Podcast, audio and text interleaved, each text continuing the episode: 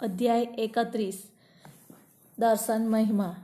શ્રી ગણેશાય નમઃ, શ્રી સરસ્વતે નમઃ, શ્રી ગુરુભ્યો નમઃ, શ્રી કુળદેવતાય નમઃ, શ્રી સીતારામચંદ્રાભાય નમઃ, શ્રી સદગુરુ સાંઈનાથાય નમઃ. ઉપો અંતકાળે જે છેલ્લી ઈચ્છા, અગર છેલ્લો વિચાર કોઈ પણ પ્રાણીના મનમાં સ્ફુરે છે, તે મુજબનો તેનો નવો જન્મ થાય છે.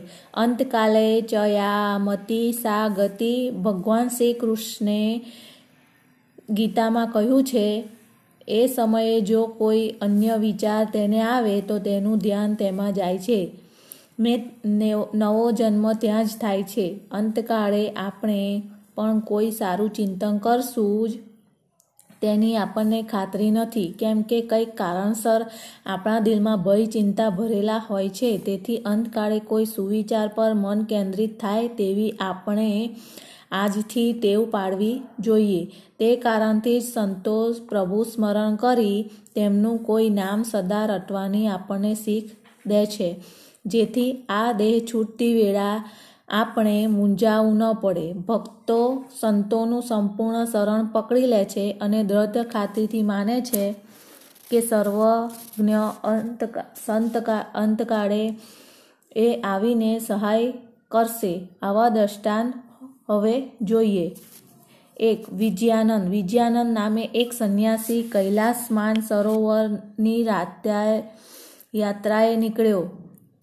માર્ગમાં બાબાનું નામ સાંભળી તે શિરડી આવ્યો. અહીં હરદ્વારના સોમદેવજી સ્વામી તેને મળ્યા, જેને માનસરોવરની યાત્રાની માહિતી તેણે પૂછી. સ્વામીજીએ કહ્યું માનસરોવર ગંગોત્રીથી દૂર પાંચસો મેલ છે.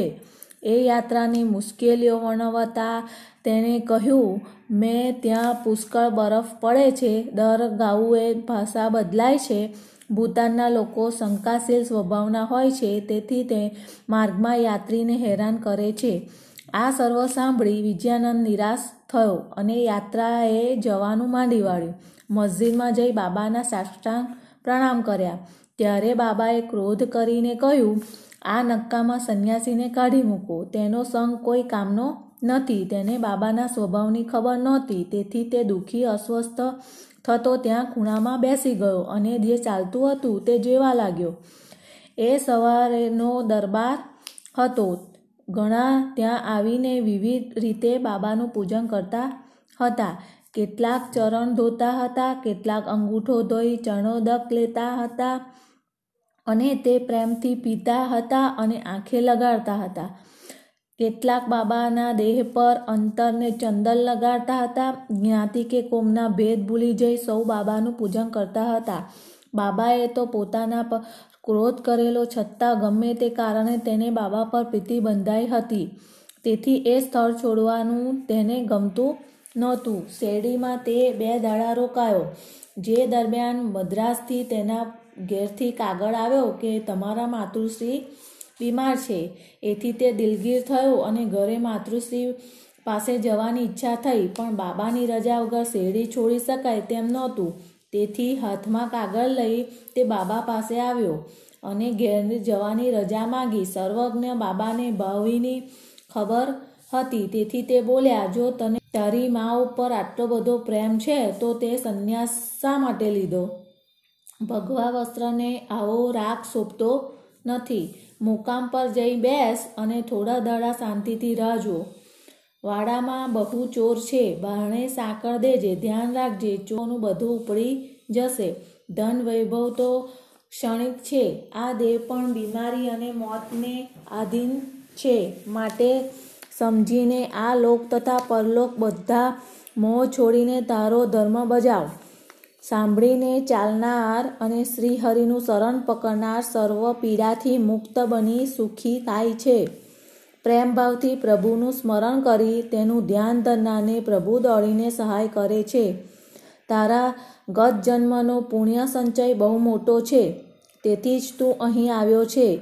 માટે હું તને કહું છું, સાંભળી લે અને અંતિમ જીવન હેતુ સમજી લે. નિષ્કામ બની ભગવતનું અધ્યયન કાલથી શરૂ કરી દેજે. અને ત્રણ અઠવાડિયામાં ભાગવતના ત્રણ પારાયણ બરાબર ધ્યાનથી કરજે. પ્રભુ તારા પર પ્રસન્ન થશે, તારા દુઃખનો શોક નષ્ટ થશે, તારી ભ્રમણા અલોપ થઈ જશે અને તને શાંતિ મળશે. વિજયાનંદનો અંતકાળ જીવન નજીક છે એવું જોઈને બાબાએ તેને આ ઉપાય બતાવ્યો હતો. યમરાજને રામ વિજય ગમે છે એવું જોઈ તેને પાસે રામ વિજય વંચાવ્યું. બીજા દિવસથી જ સ્નાન સંધ્યા કરીને લેંડીબાગમાં એકાંતમાં બેસીને તેને ભાગવત વાચનનો પ્રારંભ કર્યો. બે સપ્તાહ પૂરા કર્યા. પછી જાણે ખૂબ થાકી ગયો હોય તેવું લાગ્યું.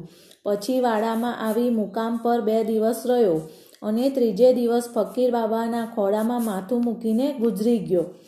કોઈ શુભ હેતુથી બાબાએ તેનું શવ એક દિવસ આખી રાખી મૂકવા આજ્ઞા આપી. પોલીસે આવી જરૂરી તપાસ કર્યા પછી દેહની અંત્યેષ્ટિ રજા આપી. યોગ્ય વિધિ સાથે સારી જગા પર તેના શબને સમાધિ લેવડાવી. આમ બાબાએ આ સંન્યાસીને વિજયાનંદને સહાય કરી તેને સદગતિ મુક્તિના માર્ગે મૂક્યો. બે બાલારામ માનકર. બાલારામ માનકર નામે બાબાનો એક ભક્ત હતો. તેની પત્ની ગુજરી ગયા પછી મોટા પુત્રને કુટુંબ ભળાવીને તે શેરડી આવ્યો અને બાબા પાસે જ રહ્યો. તેની ભક્તિથી પ્રસન્ન થઈ બાબાએ તેનું જીવન સુધરે એમ ઈચ્છ્યું. બાર રૂપિયા આપી સતારા જિલ્લામાં આવેલ મત્સ્યનગ્રહ ગઢ જઈને રહેવાની તેને આજ્ઞા કરી. પ્રથમ તો બાબાથી દૂર રહેવા તે રાજી નહોતો, પણ બાબાએ બતાવેલ માર્ગ ઉત્તમ હોય એવી તેની ખાતરી હતી. તેથી બાબાના વચનમાં શ્રદ્ધા રાખી તે મત્સ્યેન્દ્રગઢ ગયો. દિવસમાં ત્રણ વખત ધ્યાન ધરવાની બાબાએ તેને આજ્ઞા કરી હતી. એ સ્થળનું સુંદર દ્રશ્ય, સ્વચ્છ જળ, ખુશનુમા હવા અને આસપાસના આનંદદાયક દ્રશ્યો જોઈ તે એક બહુ રાજી થયો. આજ્ઞા મુજબ ખૂબ પ્રયત્ન કરીને ધ્યાન યોગ સાધવા માંડ્યો. થોડા દાડા પછી તેને એક દર્શન થયું. સામાન્ય રીતે આવા દર્શન સમાધિમાં કે સ્વપ્નમાં થાય છે, પણ માનકરને તો સમાધિ દર્શન સમાધિમાંથી જાગ્રવસ્થામાં આવ્યા પછી આ દર્શન થયું. તેને બાબાને જાતે આવેલા જોયા. માનકરે દર્શન કરીને તેમને પૂછ્યું, આપે મને આટલે દૂર કેમ મોકલ્યો? બાબાએ કહ્યું, શેરડીમાં તારા મનમાં ઘણા વિચાર ઉઠતા હતા. એવું તારું અસ્થિર મન શાંત કરવા માટે મેં તને અહીં મોકલ્યો છે. તું એમ માનતો હતો કે સાડા ત્રણ હાથની કાચનો પાંચ તત્વ બનેલો દેહર્યા સાંઈ શેરડીમાં જ છે અને શેરડી બહાર બીજે નથી. ત્યારે તે દેહને જુએ છે, તે શેરડીમાં જોયેલ દેહ છે કે કેમ તું હવે તારી જાતને જોઈને નક્કી કર. આ વાસ્તે જ મેં તને અહીં મોકલ્યો છે. બાબાએ આપેલી અવધિ પૂરી થતાં તે મત્સ્યેન્દ્રગઢથી નીકળી પોતાના વતન વાંદરા આવવા નીકળ્યો. પૂનાથી દાદર રેલવેની ટિકિટ લેવા ગયો. ત્યારે ટિકિટ બારી પર ભારે ગીર્દી હતી. તેથી તેને ટિકિટ મળી નહીં. એવામાં કેડે લંગોટી અને કાંધે કામીવાળેવાળો એક તણ તેને મળ્યો અને પૂછ્યું, તમારે ક્યાં જવું છે? માનકરે કહ્યું, દાદર. ત્યારે તે બોલ્યો, તમે મહેરબાની કરી મારી દાદરની ટિકિટ લો.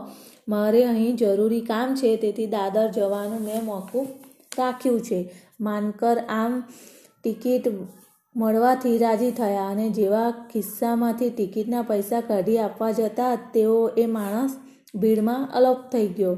તેને બહુ શોધ્યો, પડ્યો નહીં. ગાડી સ્ટેશનમાંથી ઉપડી ગઈ, તે ઉપડી ત્યાં લગી રાહ જોઈ, પણ તે દેખાયો નહીં. આ વિચિત્ર રૂપમાં માનકરે આ બીજું દર્શન કર્યું. આમ તે ઘર વાંદરા આવી થોડા દડા રોકાઈને પુનઃ શિરડી આવ્યો અને બાબાની આજ્ઞા પાડીને બાબાની ચરણ સેવા કરતો ત્યાં જ રહ્યો અને બાબાની હાજરીમાં જ બાબાના આશીર્વાદ પામી આ સંસાર છોડી ગયો. તાત્યા સાહેબ નુલકર, તેમનું અવસાન શિરડીમાં થયું એટલે હકીકત હેમાનપતે આપી છે. પણ સાઈ લીલા માસિકમાં પ્રકટ થયેલી હકીકત પરથી નીચેની નોંધ આપી છે. સાહેબ ચાંદોરકર પંઢરપુરના મામલતદાર હતા. ત્યારે ઓગણીસો નવમાં ત્યાત્રા સાહેબ નુલકર ત્યાં સવ જજ હતા અને આ બંને ત્રણ ઘણી વાર મળતા ને વાતો કરતા નુલકરને સંતો ઉપર શ્રદ્ધા નહોતી અને નાના સાહેબને સંતો પર પ્રેમ હતો. નાના સાહેબ સાંઈબાબાની લીલાની વાતો તેને ઘણીવાર કહેતા, પણ બાબાના દર્શને શેરડી જવા આગ્રહ કરતા છેવટે બે શરતે શેરડી જવા તૈયાર થયા.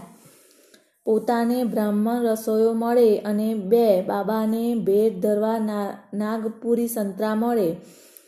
દેવ સંજોગો આ બંને શરતો ફળીભૂત થઈ. નોકરી અર્થે નાના સાહેબ પાસે એક બ્રાહ્મણ આવ્યો. તેને તેમને નુલકર પાસે મોકલી દીધો અને નુલકરે તેને રસોયા તરીકે રાખી લીધો. વળી એ જ અરસામાં નુલકર ઉપર સો મીઠા મોટા નાગપુરી સંતરા ભરેલા એક કંડિયાનું પાર્સલ આવ્યું. તેના પર મોકલનારું નામ નહોતું. આમ બંને શરત પૂરી થઈ. તેથી નુલકરને શીરડી જવું પડ્યું. પ્રથમ તો તેની જોડે બાબા ખૂબ ગુસ્સે થયા, પણ ધીમે ધીમે નુલકરને ખાતરી થઈ અને એવા અનુભવ થયા કે બાબા તો ઈશ્વરનો અવતાર છે. તેથી બાબા પર ભારે પ્રેમ બંધાયો અને અંતકાળ સુધી તે શેરડી રહ્યા. જેમ જેમ અંતકાળ જીવ નજીક આવતો ગયો તેમ તેમ બાબા તેમની પાસે પવિત્ર ધાર્મિક ગ્રંથો વંચાવતા ગયા. જિંદગીની છેલ્લી ઘડીએ તેમને બાબાનું ચરણોદક પીધું. તેની, તેના મૃત્યુની ખબર સાંભળી બાબા બોલ્યા હતા, આરે તાત્યા આપણાથી આગળ ગયો. હવે તેનો પુનર્જન્મ થનાર નથી. મેઘો, મેઘાની કથા અધ્યાય અઠ્યાવીસમાં આવેલી છે. મેઘો ગુજરી ગયો ત્યારે ગામના સર્વ લોકોને સ્મશાન યાત્રામાં જોડાયા. બાબાએ પણ ત્યાં જઈ મેઘાના શબ પર ફૂલ વેર્યા હતા.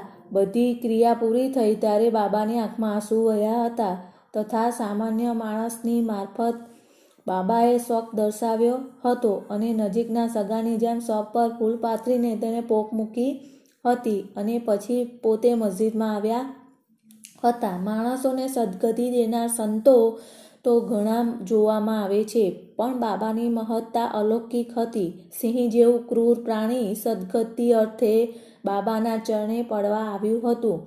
તેથી કથા હવે સાંભળો. સિંહ બાબાની મહાસમિતિની અગાઉ સાતમે દિવસે શેરડીમાં એક અજબ બનાવ બન્યો. એક ગાડુને આવીને મસ્જિદ પાસે ઊભું રહ્યું. ગાડામાં લોઢાની મજબૂત સાંકળ વડે બાંધેલો એક વિકરાળ મોઢાવાળો સિંહ ગાડાના ઠાઠા તરફ નજર કરીને બેઠો હતો. કંઈક વ્યાધિથી તે પીડાતો હતો. તેના રક્ષક ત્રણ દરવેશ તેને ગામોગામ લઈ લોકોને બતાવીને પૈસા ઉઘરાવી પોતાનું ગુજરાન ચલાવતા હતા. તેમને આ સિંહનો વ્યાધિ એ મટાડવા બહુ બહુ ઉપાય કર્યા, પણ બધું નિષ્ફળ ગયું. એવામાં તેમના કાને બાબાનું નામ આવ્યું. તેથી આ પ્રાણીને લઈ તેઓ શેરડી ગયા. સિંહને સાંકળથી પકડી રાખી ગાડામાંથી નીચે ઉતાર્યો અને દરવાજા પાસે રાખ્યો. એ ભયંકર સિંહ વ્યાધિથી પીડાતો હતો. તેથી શાંત રહેતો નહોતો. લોકો ભય અને આશ્ચર્યથી તેને સામે જોતા હતા. દરવેશોએ બાબા પાસે જઈ સિંહની બધી વાત કરી, રજા લઈને તે બાબા પાસે આવ્યા. પગથિયા પાસે પહોંચતા જ તે બાબાના તેજથી અંજાઈ ગયો. અથું નીચું નાખી દીધું. બંનેની અન્યોન્ય દ્રષ્ટિ મળી ત્યારે પગથિયા પર ચડી સિંહ પ્રેમથી બાબાને જોવા લાગ્યો. તે પછી પૂછડું હલાવી જમીન પર ત્રણ વાર માથું પછાડી નિશ્ચેતન થઈને તે પડી ગયો.